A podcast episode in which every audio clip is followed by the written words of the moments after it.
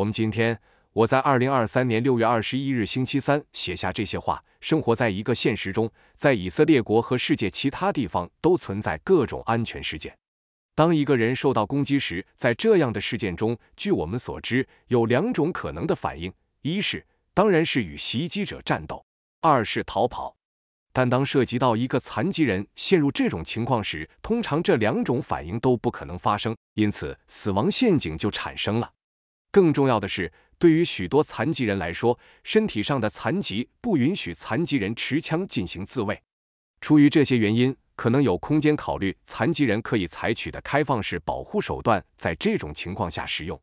并且假设这种保护手段如果开发出来，也可能被一些残疾人滥用。因为与公认的耻辱相反，残疾人并不总是穷人或好人。人们还应该考虑制定标准，确定哪些残疾人有权接受或使用此类保护措施，以及哪些条款。